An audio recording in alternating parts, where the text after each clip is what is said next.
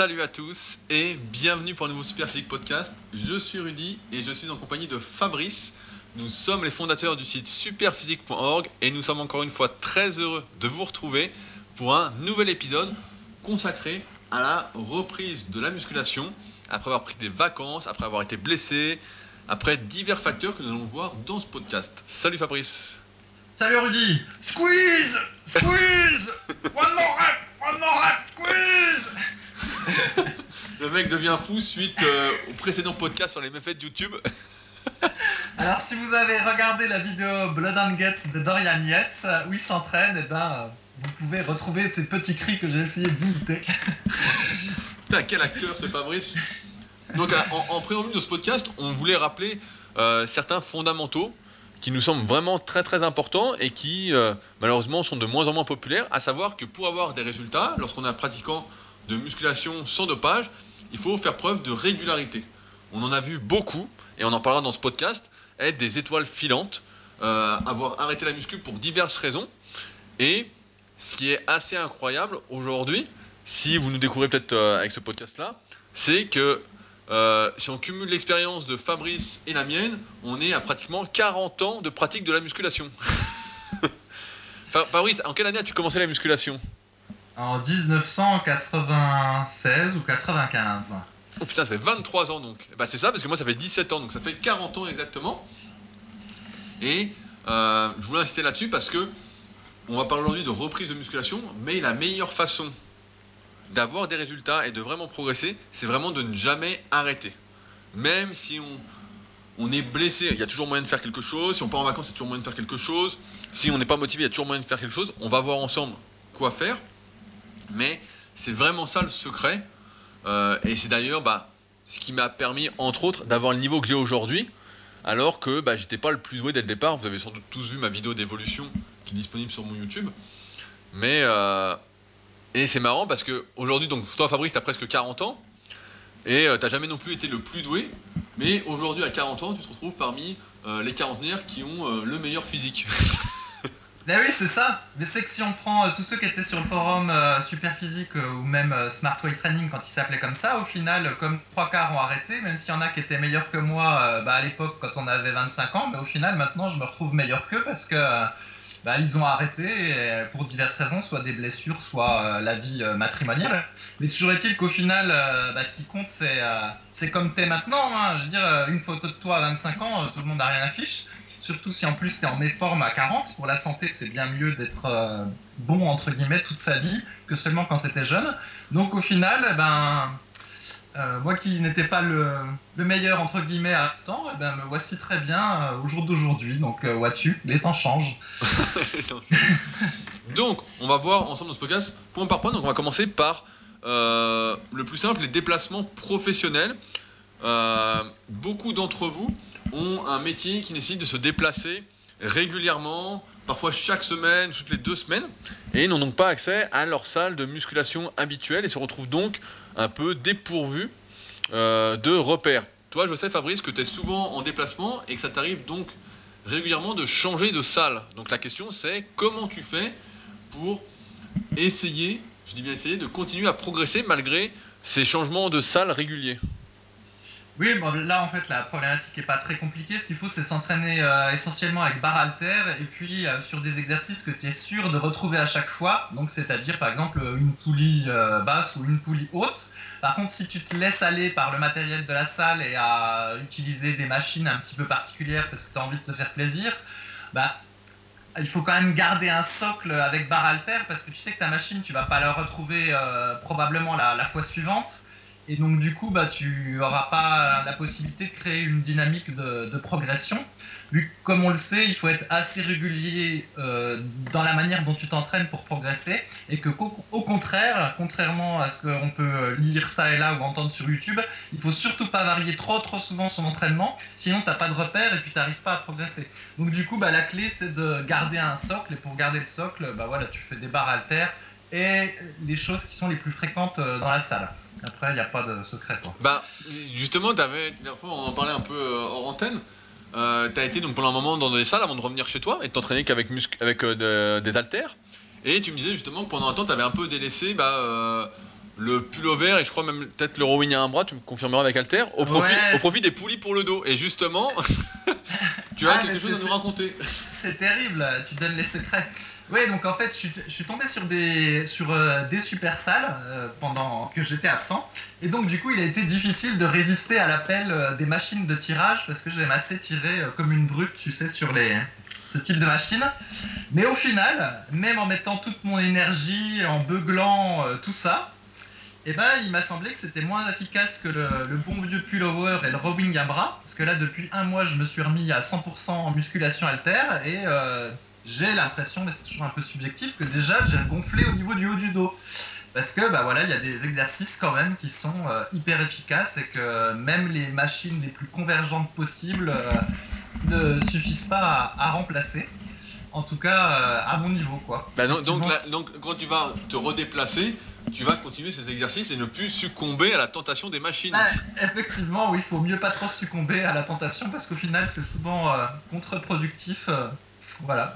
Non mais eh, tu, disais mais c'est drôle mais moi aussi quand j'étais plus jeune en tout cas j'avais ça c'est que quand tu vas dans une nouvelle salle je me souviens que tu vois qu'on avait été euh, par exemple aux États-Unis avec Yann ou avec euh, Raph et ben on arrivait dans des super salles comme le Gold Gym etc et c'est vrai que t'es là t'as l'impression d'être vraiment dans un parc d'attractions et tu te dis oh les super machines ça ce serait dommage que je les fasse pas quoi mais si c'est vrai que t'es dans une optique de progression d'essayer de prendre du muscle etc mais en fait c'est une erreur de les faire du moins de les faire euh, en priorité dans ton entraînement plutôt que tes exercices habituels parce qu'en fait ça foire absolument tout et quand tu reviens ensuite à tes exercices euh, qui composent vraiment ton programme bah t'as même une perte en fait comme tu les as pas Ouais, fait pendant un ça. petit moment Donc euh, oui, donc là en fait si j'avais voulu me faire plaisir de manière plus intelligente, il aurait quand même fallu que je garde un, un socle plus important d'exercices classiques quoi. Bah, le, le- le vrai piège moi je me souviens quand on était au Gold Gym à LA c'était les machines convergentes à PEC quoi. Je me souviens avec Yann, putain, on avait bombardé à fond au lieu de faire du coucher.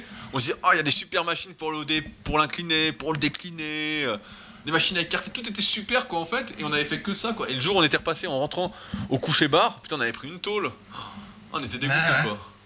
Et ben justement tiens c'est un bon exemple, si tu, si tu regardes la vidéo de Blood and Guts, dont plusieurs fois on parle, et ben Dorian Yates, qui est probablement un des culturistes qui s'entraîne euh, de la manière la plus intelligente, ça c'est en spec donc il fait du développé incliné, après il fait du développé assis à la machine, et ensuite il fait de l'écarté euh, légèrement incliné je crois. Mais donc il y a bien un mélange entre euh, barre, machine et halter. Il fait pas euh, que de la machine. Ouais, c'est vrai, alors qu'en plus, bah, je sais plus si c'est sa salle à lui, euh, j'ai plus trop la mémoire de ça, oui, mais oui, euh, ça, ça, ça, la nuit. c'est ça, donc il est libre en fait de d'acheter le matériel qu'il veut, de l'équiper comme il veut quoi. Donc, euh, donc voilà, si vous êtes en déplacement professionnel, la meilleure façon de continuer d'essayer de progresser, même si tous Voilà. les facteurs autour, qui sont bah, l'alimentation, l'hygiène de vie, etc., la fatigue associée au déplacement, ne sont pas euh, optimaux, bah, vous pouvez toujours essayer de faire ça. Et c'est vrai que bah, ça sera toujours mieux que de euh, changer sans arrêt pour des nouvelles machines brillantes. Voilà. Par contre, bah, s'ils peuvent pas aller s'entraîner à la salle, là c'est beaucoup plus compliqué parce que bon, euh, moi j'ai déjà essayé plein de choses. euh, tu sais, tu fais des pompes, tu fais des machins avec des élastiques, etc. Mais bon, la vérité c'est que c'est assez difficile d'être motivé quand t'as pas l'habitude d'en faire, d'être dans ta chambre d'hôtel et puis de faire des pompes.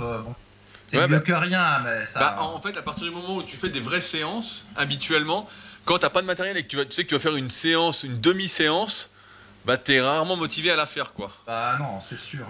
On- Donc, nous, euh, nous devenons euh, trop adeptes du confort. C'est ça. À la limite, faut mieux aller euh, à la piscine et puis nager pendant une heure. euh, ce sera peut-être mieux.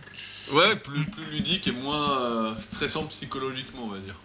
C'est ça, ouais. Donc, ma- vrai que celui, celui qui se déplace tout le temps, euh, c'est sûr que s'il n'a pas accès à une salle régulièrement, euh, ça va être difficile pour lui de progresser, ou alors faut qu'il essaye de s'entraîner un peu toujours de la même manière euh, au poids de corps, quoi. Mais... mais ça reste Ah. limité. Et d'ailleurs, c'est marrant que tu dis ça parce que je viens de sortir exactement, il y a moins d'une heure, au moment où on enregistre ce podcast, un article sur euh, les meilleurs exercices au poids du corps. sur mon site rudicoya.com, que vous pouvez bien évidemment découvrir gratuitement. Euh, Hmm. Maintenant, le cas des vacances. Alors, on avait fait un très gros article sur la musculation et les vacances sur Superphysique. On vous mettra, comme d'habitude, des liens sous le podcast euh, par rapport aux articles qu'on va citer, aux liens pour aller plus loin avec nous. Donc, les vacances. Euh, on se rend compte que quand on. maintenant, c'est peut-être moins le cas, mais à l'époque on lisait beaucoup d'articles ou qu'on lisait les magazines, c'était toujours indiqué que lorsqu'on prenait des vacances, eh ben, ça faisait du bien au corps et que. euh, on pouvait se reposer et revenir ni vu ni connu sous les barres, peut-être même on avait rechargé ses batteries et on était plus en forme. Eh ben, ça, c'était Mike Menzer qui disait même que voilà, tu t'arrêtais deux semaines, comme nécessairement tu étais surentraîné avant euh, quand elle à la salle, tu reviens et même tu peux battre des records. Il le disait bien, Mike Menzer.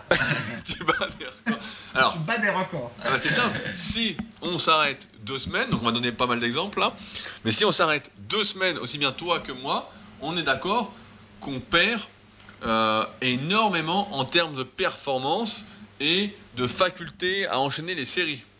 Ah oui.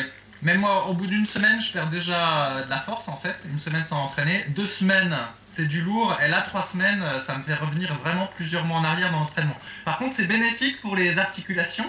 Si des fois, tu avais une petite douleur par-ci par-là, tu as des chances qu'elles s'en aillent, puis que du coup, elles reviennent pas. Mais euh, en termes de perte, c'est clair tu te fais défoncer. J'ai jamais vu, euh, en tout cas moi dans mon expérience et même de ceux des gens du forum, quelqu'un qui était meilleur quand il revenait de vacances. hein. Ça, j'ai jamais vu. Alors il y a plusieurs explications à ça. La première, c'est que lorsque l'on arrête de s'entraîner, en fait, on va perdre en force à cause d'un déconditionnement du système nerveux. Vous savez, quand on s'entraîne, qu'on débute la musculation, qu'on apprend les exercices, en fait, on progresse très rapidement parce que nerveusement, il se passe ce qu'on appelle l'apprentissage moteur. On enregistre, on automatise ces mouvements. Et donc, lorsque l'on arrête, comme c'est la première chose qui vient, c'est également la première chose qui part. Et la deuxième chose, c'est qu'on perd en résistance, en faculté de faire autant de répétitions sur autant de séries, parce que les vacances, comme on fait moins de sport et qu'on s'entraîne pas, en musculation, si on fait des vacances donc sans s'entraîner, eh bien on perd des réserves énergétiques.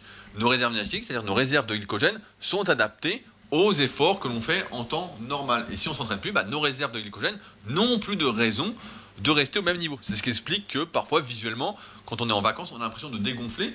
On ne perd pas du muscle, mais on perd surtout des réserves de glycogène. Et il faut reprendre l'entraînement un certain temps pour que ça revienne. Maintenant, de mon expérience, si on s'arrête une semaine, effectivement, il y a surtout une perte de force, mais qui peut être évitée, j'ai déjà fait le test, si on accepte de grossir un peu pendant ses vacances. Et ouais, c'est vrai de manger un peu plus que la normale. De manger un peu plus, par contre, on aura des courbatures horribles. Ça, euh, on peut pas y échapper. on peut pas y échapper. Donc, si on grossit un petit peu, on accepte de prendre du gras, on peut peut-être échapper à cette perte de force et cette perte de réserve en glycogène parce que on arrive à manger suffisamment pour les maintenir. Maintenant, si on s'arrête deux semaines, et c'est là que ça commence à se corser, c'est que là, on va perdre pas mal de force et pas mal de résistance. Et j'ai remarqué que quand c'était comme ça, il fallait revenir, il fallait au moins un mois, un mois et demi de reprise pour revenir à son niveau d'avant vacances. À condition qu'on ait fait de la musculation depuis un certain temps. Donc si vous débutez la musculation, ça ne vous concerne pas. Mais ça fait plusieurs années que vous vous entraînez, vous allez sen- sentir un certain déconditionnement. Et dans ce cas, quand vous allez reprendre la musculation après deux semaines de vacances, je vous conseille de reprendre votre entraînement celui que vous aviez un mois auparavant. D'où l'importance, encore une fois, de tenir son cahier d'entraînement, qui est toujours gratuit en s'inscrivant sur le club Super Physique. Pendant que j'y pense. Et si vous arrêtez trois semaines ou plus, là, comme Fabrice l'a dit, bah, c'est euh, la catastrophe. Autant dire que vous allez revenir plusieurs mois en arrière.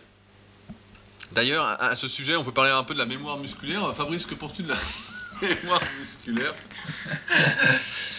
Euh, bah, la mémoire musculaire, euh, donc on va rappeler ce que c'était. En gros, l'idée c'était de dire qu'une fois qu'on avait déjà gagné du muscle, si après on arrêtait de s'entraîner, quand on allait reprendre, on allait reprendre euh, euh, le muscle perdu euh, très rapidement et la force perdue très rapidement.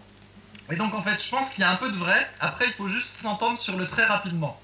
Et donc, euh, une fois de plus, je suppose que ça dépend des gens. Mais en ce qui me concerne, le très rapidement est plutôt euh, lentement. C'est-à-dire euh, un peu plus vite que si ça n'avait pas été, mais pas, très rapidement. Mais encore une fois, ça dépend aussi des, points forts et des, antécédents. Et je voudrais revenir sur le fait de ce qui se passe quand on arrête de s'entraîner. Euh, Je pense que c'est lié un peu à la, génétique et aux antécédents sportifs. À mon avis, il y en a qui perdent plus en force et moins en endurance, et il y en a qui perdent plus en endurance et moins en force. Donc pour prendre mon exemple, moi je perds en force assez rapidement, mais euh, l'endurance, euh, je perds moins vite. Pense parce que j'ai des meilleurs antécédents sur ce truc-là. Alors que je connaissais euh, d'autres gens, donc euh, comme euh, Kowok sur le forum, qui lui pouvait s'arrêter de s'entraîner pendant très longtemps et euh, perdait très peu de force. Mais par contre, il, mangeait beaucoup, comme tu le disais, et il avait tendance à prendre encore plus de gras que d'habitude quand il, arrêtait de, s'entraîner. Et donc c'est pour dire qu'on n'est pas tous égaux euh, quand on s'arrête, et que, selon la qualité, euh, comment dire, la, qualité physique qu'on analyse, ça peut changer. Par exemple, si vous avez aussi, euh, je dis au- hasard, fait du karaté pendant 20 ans, si vous arrêtez pendant une semaine, vous allez peut-être perdre un tout petit peu en souplesse, mais pas tant. Par contre, que quelqu'un euh, que ça fait deux mois qui fait du karaté, euh, s'il s'arrête une semaine, eh ben, il va peut-être perdre beaucoup en souplesse par rapport à un pratiquant plus expérimenté. Donc c'est vraiment variable en fonction des gens, je pense. Et donc, Non, voilà. non, mais je suis assez d'accord avec ce que tu dis, mais c'est sûr que la théorie selon laquelle nous avons besoin de prendre des vacances de temps en temps pour que le corps se repose et revenir plus fort, malheureusement, euh, elle est peu confirmée, sauf si effectivement on est comme Kovo qu'à l'époque et qu'on est un gros mangeur. Mais si on souhaite progresser au maximum, bah, malheureusement, le conseil de base, encore une fois, à chacun de faire ses propres choix, hein. on n'invente pas les règles, c'est dommage, mais euh, si on souhaite vraiment progresser de la meilleure façon, bah, en fait, il ne faut pas prendre de vacances, ou alors partir en vacances et trouver une salle sur place, quoi. C'est Sin- ça. c'est sin- ça. Sinon, bah, vous allez, faut accepter de perdre un petit peu si vous ne grossissez pas durant vos vacances, durant votre semaine de vacances, parce que si vous prenez plus, vous allez avoir une perte. Et donc, euh, je disais, bah voilà, si vous êtes parti deux semaines, vous reprenez un mois avant là où vous en étiez. Et si vous partez trois semaines ou plus, bah, n'hésitez pas à repartir de beaucoup plus bas. J'ai remarqué par rapport à la mémoire musculaire qu'on arrivait à reprendre rapidement 90% de son niveau en fait. Mais j'ai remarqué, les 10% qui restent en fait, j'ai l'impression que c'est comme s'ils n'avaient jamais existé. Ouais, non, mais il y a, il y a un peu de vrai comme ça. Non, c'est vrai. Ouais, ouais, je donne un exemple. Si par exemple vous fa- faisiez 10 fois son développé couché avant de partir, vous partez un mois, vous reprenez, donc vous allez reprendre euh, par exemple, je sais pas, 10 fois 60 pour pas avoir trop de courbatures, remontez de 5% par semaine, de 5 kg par semaine, et vous allez vite revenir bah, à 10 fois 90. Donc par exemple, voilà, ça fait en 6-8 semaines. Par contre, entre 10 à 90 et 10 à 100, c'est comme si vous n'aviez jamais fait ces performances-là. Et euh, bah là, va falloir euh, construire comme si vous les aviez jamais eu quoi. Mais le 100% ne revient, euh, ne revient jamais euh, rapidement. Quoi. On revient à 90, mais euh, raison de plus donc pour euh, essayer de ne pas arrêter trop souvent. Oui, de ne bah, pas prendre ça de vacances. Oui, et puis comme euh, quand pratiquant naturel, il faut qu'on on, on progresse mieux en faisant des cycles. Euh, si, on a des vacances qui tombent malheureusement sur euh, alors qu'on est dans les deux tiers du cycle, tu vois, dans la partie entre guillemets la plus intéressante qu'on cherche à étirer le, le plus possible, bah là pour le coup c'est vraiment pas de bol parce qu'on bousille complètement son cycle et après bah faut revenir euh, au début donc on a gâché la, la dynamique.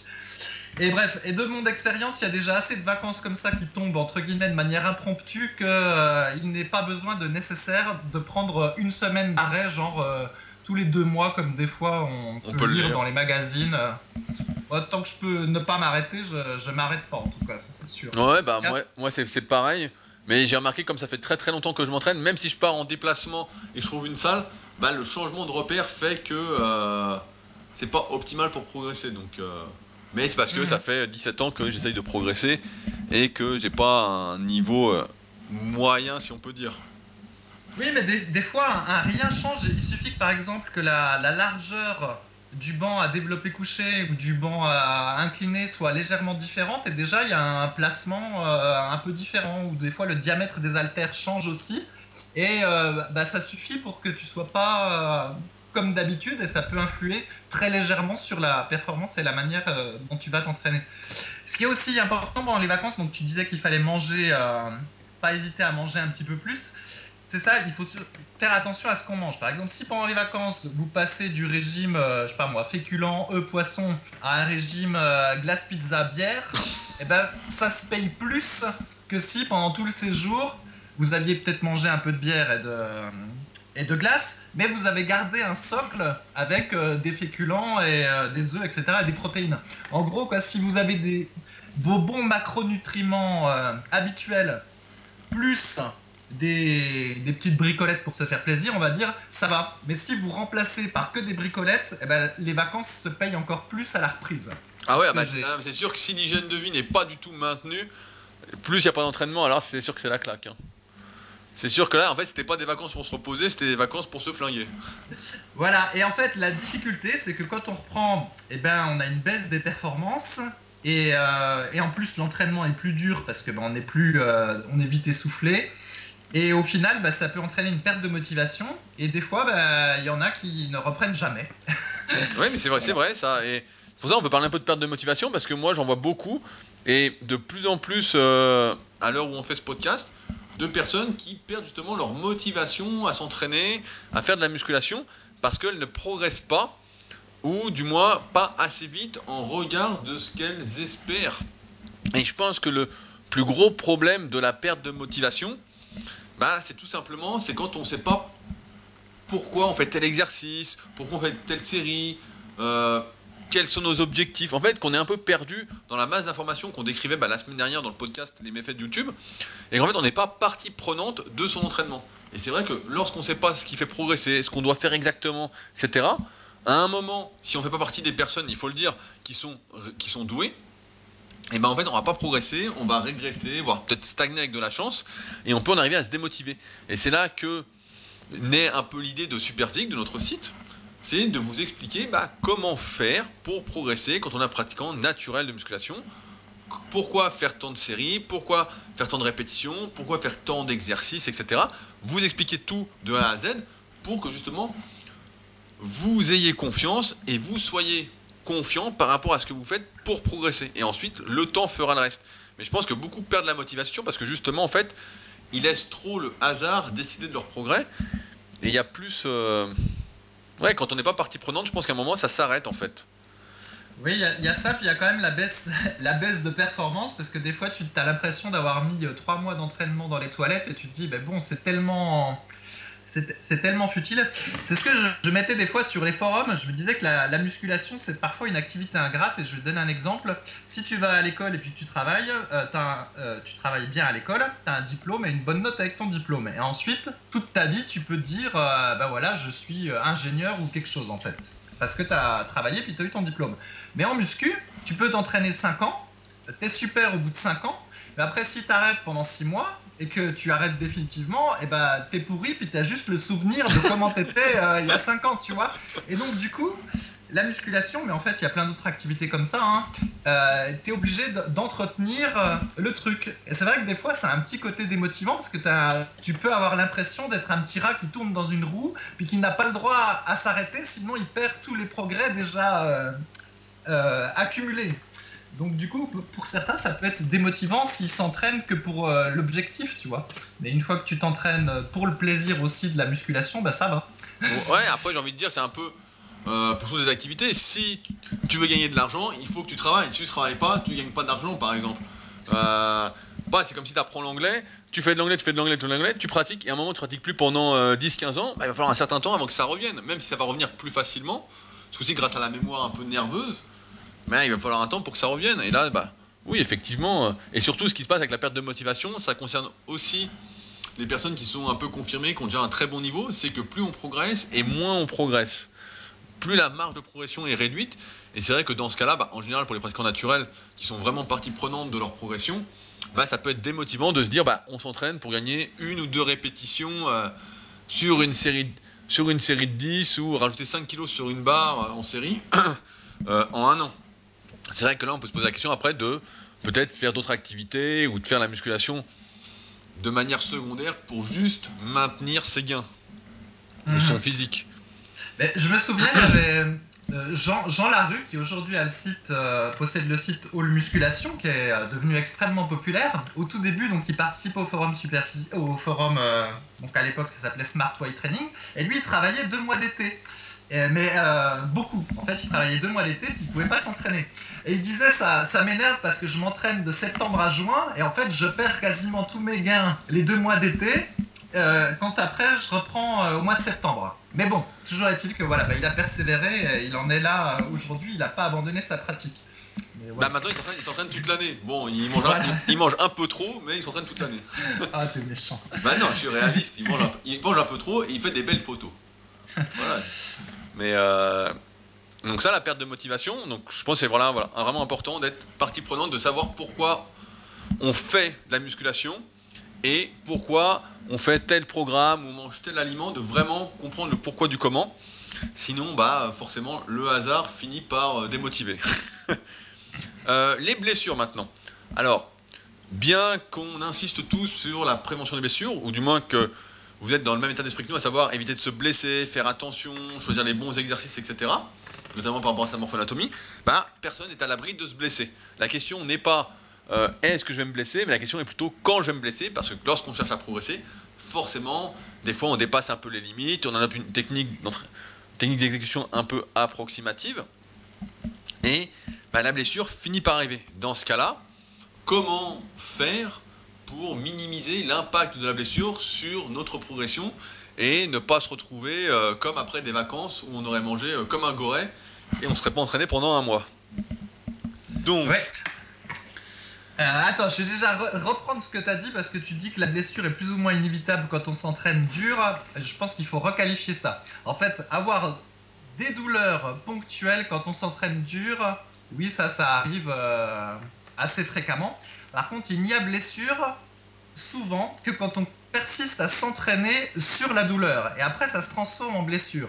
Et donc, on en a eu malheureusement un exemple euh, encore récemment sur le forum euh, Superphysique, où il y a euh, Snake, donc, qui était un intervenant qui était là dans les années 2000, qui a continué à s'entraîner alors qu'il avait déjà eu des petites hernies discales. Et bah, ces hernies discales sont devenues de grosses hernies, et puis maintenant il est complètement handicapé du dos. Mais il reconnaît lui-même que c'est parce qu'il s'est entraîné sur ces douleurs, en fait, que ça s'est transformé en un problème extrêmement euh, grave. Et moi aussi, si je prends l'historique des euh, deux grandes blessures entre guillemets que j'ai eues, si on peut dire, donc une, une espèce de sciatique au dos et peut-être une rupture partielle de l'infraépineux, mais j'en sais rien vu que je ne l'ai pas diagnostiqué, à chaque fois il y a eu des blessures parce que je me suis entraîné sur les douleurs en fait. Si j'avais adapté mon entraînement dès le début et pas forcé sur la douleur, euh, ça ne se serait pas devenu des blessures. Donc la blessure n'est pour moi pas inhérente à la pratique même sérieuse de la musculation. Alors après, ceci étant exposé, une fois que tu t'es blessé, eh ben, euh, comment tu fais pour euh, t'entraîner? Alors Rudy, je t'écoute. ah ben alors, si vous avez de la chance, c'est quand même car on peut avoir de la chance, on peut se blesser sur un point fort, c'est-à-dire un muscle qui réagit bien à l'entraînement, là où on est le plus fort. Et dans ce cas-là, bah, la blessure, euh, on va imaginer que vous vous blessiez au biceps et que vous avez un point faible au niveau du bas du corps. Bah, vous allez pouvoir continuer l'entraînement du bas du corps et peut-être même intensifier l'entraînement de cette partie. Donc, c'est peut-être un mal pour un bien, sachant que la récupération est limitée, comme on en a parlé dans le podcast sur l'entraînement à haute fréquence. Maintenant, si euh, on se blesse, bah, comme dans l'exemple de Snake, malheureusement, euh, comme il l'a dit sur le forum, il a fourni un bon pavé qui nous a fait un peu mal au cœur, et qu'on se fait mal au dos, et bah, ça peut empêcher de faire l'intégralité du corps. Et c'est là qu'est le problème, c'est que euh, qu'est-ce qu'on fait durant cette période? Souvent, ce que je vois, ce que j'ai comme retour, notamment par email ou euh, avec certains de mes élèves qui sont passés par des périodes comme ça, avant de me contacter, ben, c'est qu'ils ont du mal, quand on est blessé, on a du mal à, être positif, surtout quand on est passionné de musculation, qu'on aime s'entraîner, etc., qu'on peut plus s'entraîner pendant un moment. Rassurez-vous, on guérit de tout en faisant les choses correctement, en n'entretenant pas la douleur, comme a dit Fabrice précédemment.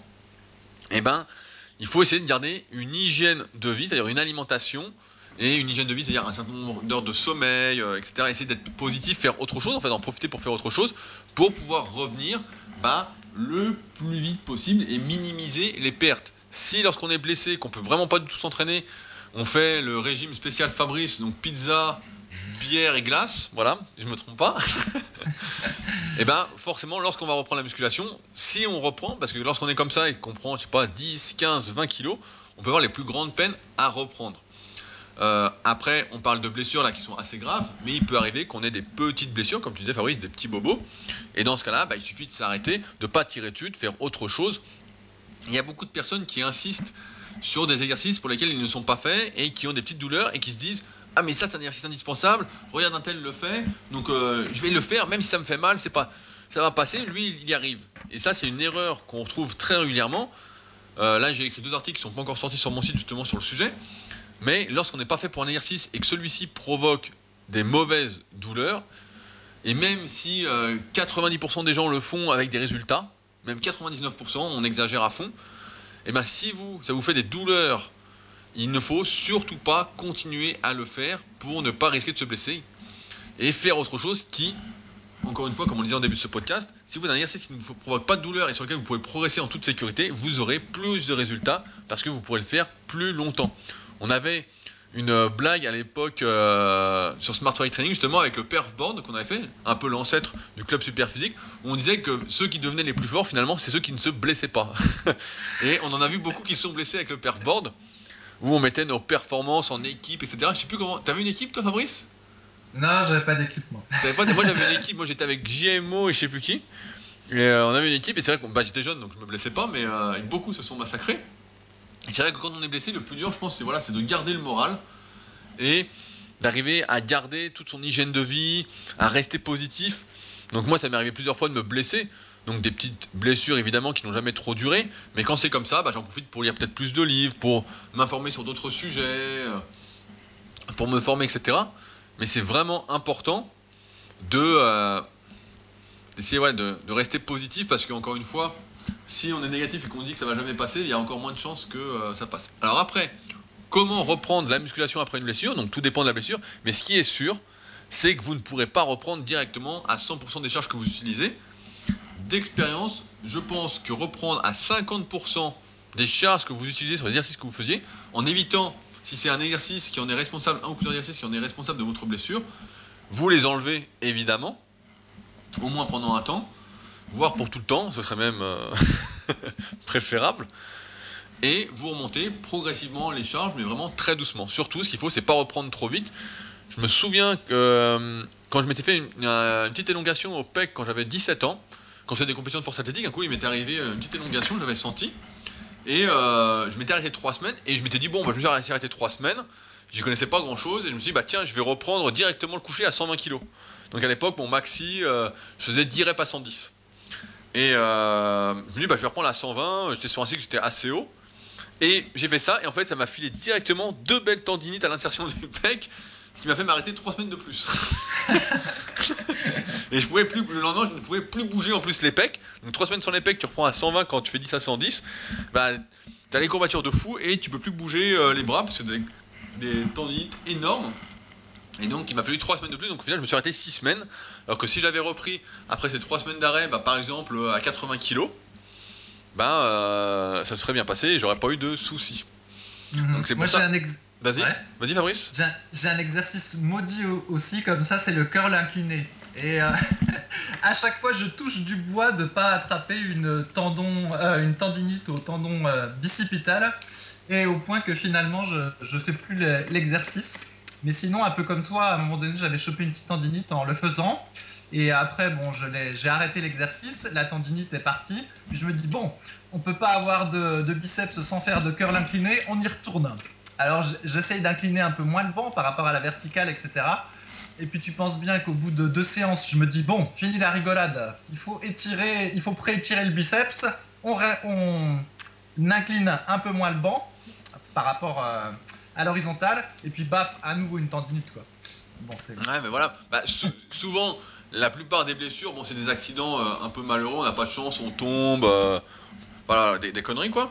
Mais si c'est dû à la musculation, il faut quand même avoir en tête que la musculation, si on pratique de manière raisonnable et intelligente, vraiment en faisant les exercices par rapport à soi, en s'écoutant, en essayant de se comprendre encore une fois avec, via l'analyse morpho-anatomique, il y a très peu de chances de finir par se blesser. C'est quand même l'activité, comme disait Jean Texier, qui est la plus sécuritaire et la plus adaptative possible comparativement ah. à d'autres sports. Donc il y a très peu de chances de se blesser si on fait les choses correctement. Et encore une fois, ton exemple du curl incliné est parfait. C'est que si un exercice ne vous fait pas du bien, même si tout le monde le fait pour avoir par exemple des biceps comme le curl incliné, ne le faites pas. Faites autre chose. Alors, encore une fois, c'est facile à dire parce que c'est la raison. Et souvent, il y a les émotions qui prennent le dessus, l'ego, on va dire. Mais euh, encore une fois, mieux vaut ne pas avoir de douleur et pouvoir s'entraîner. Tu vas avoir des douleurs, briller temporairement et après ne plus pouvoir s'entraîner pendant un moment. Encore une fois, ceux qui progressent le mieux et le plus, c'est ceux qui ne se blessent pas. Oui, et bah, paradoxalement, en fait, le, par rapport à la longue expérience de musculation euh, que j'ai maintenant, bah, s'il y a eu un changement, c'est justement la manière dont je gère la douleur. Et donc, je me souviens euh, de cette fameuse euh, blessure à l'infraépineux quand j'ai commencé l'haltérophilie et dont on a déjà parlé dans le podcast. Je vais rappeler le truc. Donc, j'avais quelques bonnes performances au squat et au développé militaire. Donc, je me dis, ah tiens, si je faisais de l'haltérophilie, ça a l'air sympa, il y a une salle près de chez moi, hop, j'y vais. Donc tout fort que j'étais au développé euh, militaire et au squat, bah, j'essaye de charger le plus possible euh, en faisant mes arrachés et mes épaules jetés. Exercice technique que je maîtrisais pas et que d'ailleurs ça me fait beaucoup rire de voir maintenant en crossfit fait par des débutants euh, après avoir déjà été fatigué. Mais bon bref, passons. Et donc, très rapidement, je me, je me fais une blessure à la coiffe des rotateurs avec de l'arraché. Et ensuite, pendant les nombreux mois qui ont suivi, plutôt que de faire une pause, je me suis dit, je vais continuer. Et je faisais euh, l'épaulé jeté, que je pouvais encore faire, mais qui me faisait mal pour autant. Mais au fur et à mesure que la. Tu sais, comme ça, quand tu rentres dans la séance, tu t'es un peu chaud et du coup, t'as moins mal. Ouais, et puis après, à froid, tu douilles. Voilà, c'est ça. Et donc, j'ai fait ça pendant 6 mois. Et euh, au bout d'un moment, c'est pas compliqué, j'avais tellement mal à la coiffe des rotateurs que je pouvais même pas ouvrir une porte de la main droite. Parce que tu sais, quand tu ouvres une porte, tu fais une petite rotation externe du bras. Tu fais un peu le mouvement de l'autostoppeur quand tu tires une porte. Ouais, ouais, ouais. Et ben, j'arrivais plus à faire ce mouvement-là tellement j'avais mal. J'étais obligé de le faire de la main gauche. Bref, et puis finalement, bon bah, à un moment donné, c'est devenu tellement absurde que j'ai euh, j'ai calmé le jeu, j'ai arrêté tous les exercices qui font mal. Et après, pendant, pendant de nombreux mois, je me suis entraîné de manière minimale, et puis finalement, c'est passé. Mais c'est pour te dire quand même à quel point il faut être euh, stupide. Et en même temps, du coup, je comprends que des fois aujourd'hui, il y a des jeunes qui soient aussi stupides comme je l'ai été. Parce que voilà, pendant des mois, je me suis entraîné sur la douleur. Alors que je faisais pas de compète, j'étais pas de champion du monde, j'étais pas payé pour faire ça, ni rien du tout. C'était vraiment mon choix personnel de, de faire ça, tu vois. C'est vraiment idiot, quoi. Et alors, au jour d'aujourd'hui, au moins au fil des années, je suis devenu un peu plus intelligent là-dessus. Et si dès que je sens une petite douleur pas normale au niveau du poignet ou au niveau du coude, eh ben je sais que j'ai une petite adaptation à faire sur l'entraînement et je m'entraîne pas sur la douleur euh, comme j'ai pu le faire par le passé. Et moralité, la douleur a tendance à passer rapidement parce que mon entraînement est ajusté. Et du coup, ben, on évite des tas de problèmes qu'on a euh, si on persiste. Voilà. Oui, mais c'est marrant ce que tu dis parce que j'en parlais exactement aujourd'hui sur euh, mon forum, donc le forum de la formation super physique, où je disais justement euh, ce qui a changé avec le temps. J'ai appris en fait à être plus prudent. Et c'est vrai qu'avant, je me serais dit j'avais une petite douleur en faisant un exercice que beaucoup de personnes faisaient sans, problème. Je me disais, bah non, mais c'est pas normal, ça va passer en fait. Je me dis, euh, s'ils ont pas mal, bah moi, si j'ai mal, ça va passer. Et en fait, avec le temps, comme je me suis vraiment spécialisé dans l'analyse morpho-anatomique, bah, je me suis rendu compte que euh, si un truc me faisait mal, vraiment, bah, euh, je préfère ne pas le faire. Même si c'est euh, a priori important sur le moment, finalement, c'est assez dérisoire et mieux vaut ne pas avoir mal. Quoi. Et c'est vrai que c'est peut-être peut-être qu'on devient sage, Fabrice, avec le temps. Oui, et puis en plus, c'est que finalement, ça, ça, te fait pas accélérer plus de t'entraîner sur la douleur, parce que quand bien même t'as un gars, il va pas être pérenne, parce qu'à un moment, tu vas, le payer, puis tu vas pas pouvoir t'entraîner, et au final, euh, c'est même, même perdant à, moyen terme, y compris en termes de gains. Donc, euh, ça sert vraiment à rien. Ouais, mais c'est pour ça qu'il faut vraiment penser long terme quand on est pratiquant sans dopage, et vraiment inscrire ses progrès euh, dans une optique de constructivité euh, plutôt que se dire ah, bah j'ai mal, j'ai mal, j'ai mal, et puis quand ça pètera, euh, parce qu'à un moment, si vous avez mal, ça va péter, c'est garanti si vous continuez à forcer dessus. Et euh, c'est vrai que là, bon bah, mieux vaut éviter. Et enfin, je voulais qu'on parle un peu rapidement de comment s'adapter en cas de changement de vie. De nombreuses personnes m'écrivent aussi pour ça, me disent voilà, je fais un programme sur tant de jours, je fais tel programme, etc. Et puis là, bah, j'ai une promotion dans mon travail, euh, je vais avoir moins de temps pour m'entraîner, etc. Euh, comment je fais pour pouvoir suivre mon programme? Ben, La règle en fait est assez simple. Il faut avoir conscience que la musculation, c'est un loisir, une activité qui nous fait plaisir. On n'en vit pas. Du moins, très peu de personnes dans le monde vivent de leur physique et de leur entraînement. Euh, il y en a de moins en moins d'ailleurs. Hein. J'ai fait un texte d'ailleurs là-dessus sur Instagram, s'appelait influenceur métier d'avenir point d'interrogation. et donc, comme c'est un loisir, il faut comprendre que si on change de vie, bah, la priorité ça peut être son travail justement, ça peut être sa vie familiale, etc. Eh bien, il faut ne pas hésiter à revoir complètement bah, son programme d'entraînement pour en faire moins, par exemple, ou faire des plus petites séances mais plus régulièrement, vraiment s'adapter euh, par rapport à sa nouvelle vie, ne pas rester planté sur un programme qui peut ne pas nous correspondre aujourd'hui. Euh, si par exemple on s'entraîne 6 fois par semaine et on n'a plus le temps que de s'entraîner bah, 3 fois par semaine, rassurez-vous, s'entraîner trois fois par semaine correctement permet encore une fois de progresser. Alors que si on a un programme sur six fois et qu'on peut s'entraîner que trois fois et qu'on essaye de le tenir, bah on va moins bien progresser qu'avec un programme qu'on aurait refait. Donc encore une fois, une question d'adaptabilité et de priorité. Ne pas oublier, bah, Fabrice le précise assez régulièrement, il faut que ça reste un plaisir et non pas des contraintes qui en plus ne seraient pas tenables euh, à terme. Voilà. Et par exemple, un exemple d'ajustement, ça peut être d'ajuster les temps de repos. Et donc, du coup, ça va faire en même temps revoir ses objectifs. Par exemple, si avant vous vous entraîniez euh, deux heures et que vous aimiez euh, charger assez lourd sur les barres en prenant des temps de repos de 2 minutes 30. Donc voilà, votre plaisir c'était de, pousser lourd, de prendre de la force. Mais il se trouve que bah, ça prend du temps parce que ça fait des longues pauses entre les séries. Et bien peut-être qu'une autre façon, bah, c'est de revoir le temps de pause puis de le ramener à 1 minute 30 ou 1 minute 15. Et du coup, d'avoir un entraînement peut-être moins lourd avec des poids plus modérés et où il y a entre guillemets euh, un autre style de plaisir qui est, euh, bah, je sais pas moi, peut-être plus, euh, comment dire, plus d'efforts euh, physiques, plus de sueur, plus de transpiration, enfin faire quelque chose un peu différent et d'essayer de trouver le, plaisir comme ça, quoi, par exemple. Bah, de toute façon, on, y vient tous à ce type d'entraînement à partir d'un certain moment.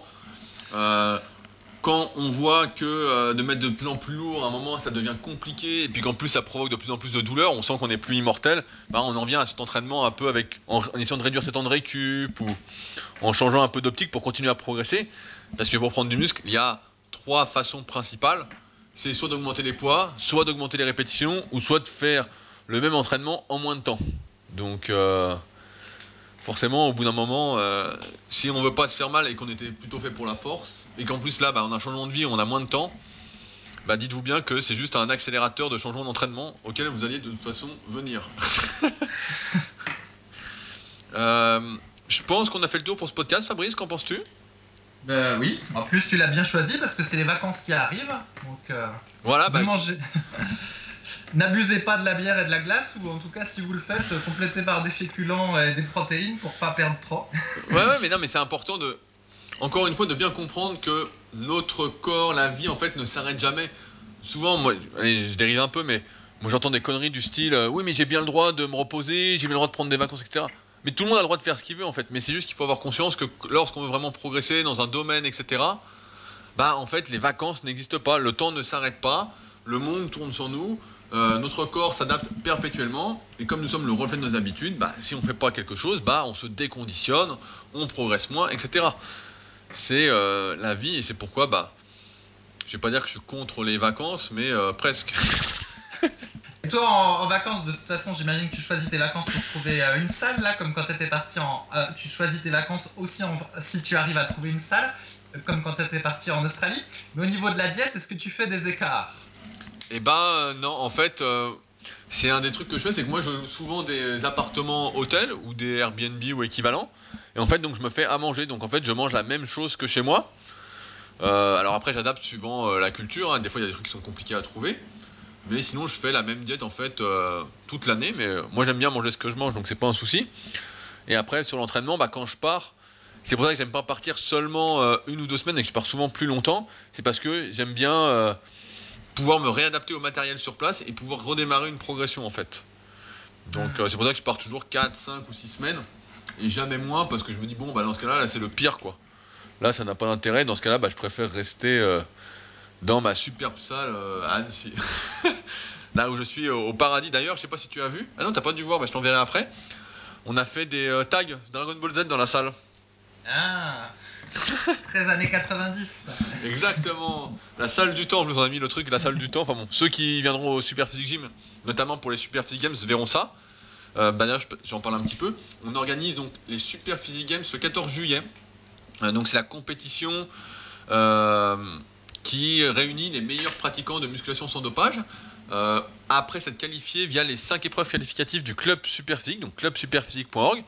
Et donc le 14 juillet, bah, on organise la grande finale. C'est ouvert bien évidemment à tous pour venir en tant que spectateur. C'est pas ouvert en tant que participation parce que là fallait se qualifier. Donc c'est vraiment les meilleurs des meilleurs. Donc il y a aussi bien des femmes que des hommes avec plusieurs catégories de poids. Mais euh, si ça vous intéresse de voir ce que fait l'élite de la musculation naturelle, ben, je vous invite véritablement à venir et donc à prendre contact avec moi pour que je vous donne toutes les informations. C'est le samedi 14 juillet et il y aura un repas tous ensemble après, euh, dans la bonne humeur, directement sur la terrasse de la salle, avant l'énorme feu d'artifice. donc euh, voilà, petite pub pour ceux que ça intéresse. Bah, vous me contactez, de toute façon je mets tout euh, directement sous le podcast si ça vous intéresse de venir participer à cette grande fête sportive de super physique. Voilà. Euh, je conclue bah, comme d'habitude euh, en remerciant les 199 personnes qui ont laissé un commentaire et une note de 5 étoiles sur ce podcast. Je sais que l'un d'entre vous va se dévouer pour qu'on arrive aux 200 commentaires. Donc comment faire? Il suffit de se connecter sur l'application podcast si vous êtes sur iPhone ou sur iTunes. Si vous êtes sur PC, de taper Super Physique Podcast et ensuite d'aller laisser un petit commentaire et une note de 5 étoiles pour qu'on arrive enfin aux 200 commentaires. On ne va pas rester à 199, ce n'est pas possible. Donc je compte pour que l'un d'entre vous se dévoue et qu'on puisse partir en chasse des 300 commentaires. Ça nous ferait extrêmement plaisir et en tout cas, c'est ce qui nous rend aujourd'hui le plus service pour faire connaître ce podcast. On vous laisse, comme d'habitude, donc avec plusieurs liens directement dessous pour aller plus loin, des articles en rapport avec ce qu'on vient de vous dire pour ceux qui voudraient un récapitulatif écrit. Et nous, on se retrouve la semaine prochaine pour un nouveau podcast. Salut Salut